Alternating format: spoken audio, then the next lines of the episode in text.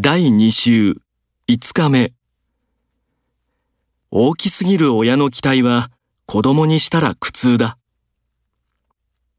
犬や猫は可愛いが、飼っていない人にすれば迷惑なこともある。もしそれが本当だとしたら夢のようです。あの人が今も生きているとすれば、もう90歳になっているでしょう。行くとしても旅行者としてしか行けない。負けて悔しいのは選手だけでなく監督にしても同じだ。この祭りは住民の社会参加を目的として始められた。山田さんをリーダーとするサークルがある。昨夜、環境問題をテーマとしたテレビ番組を見た。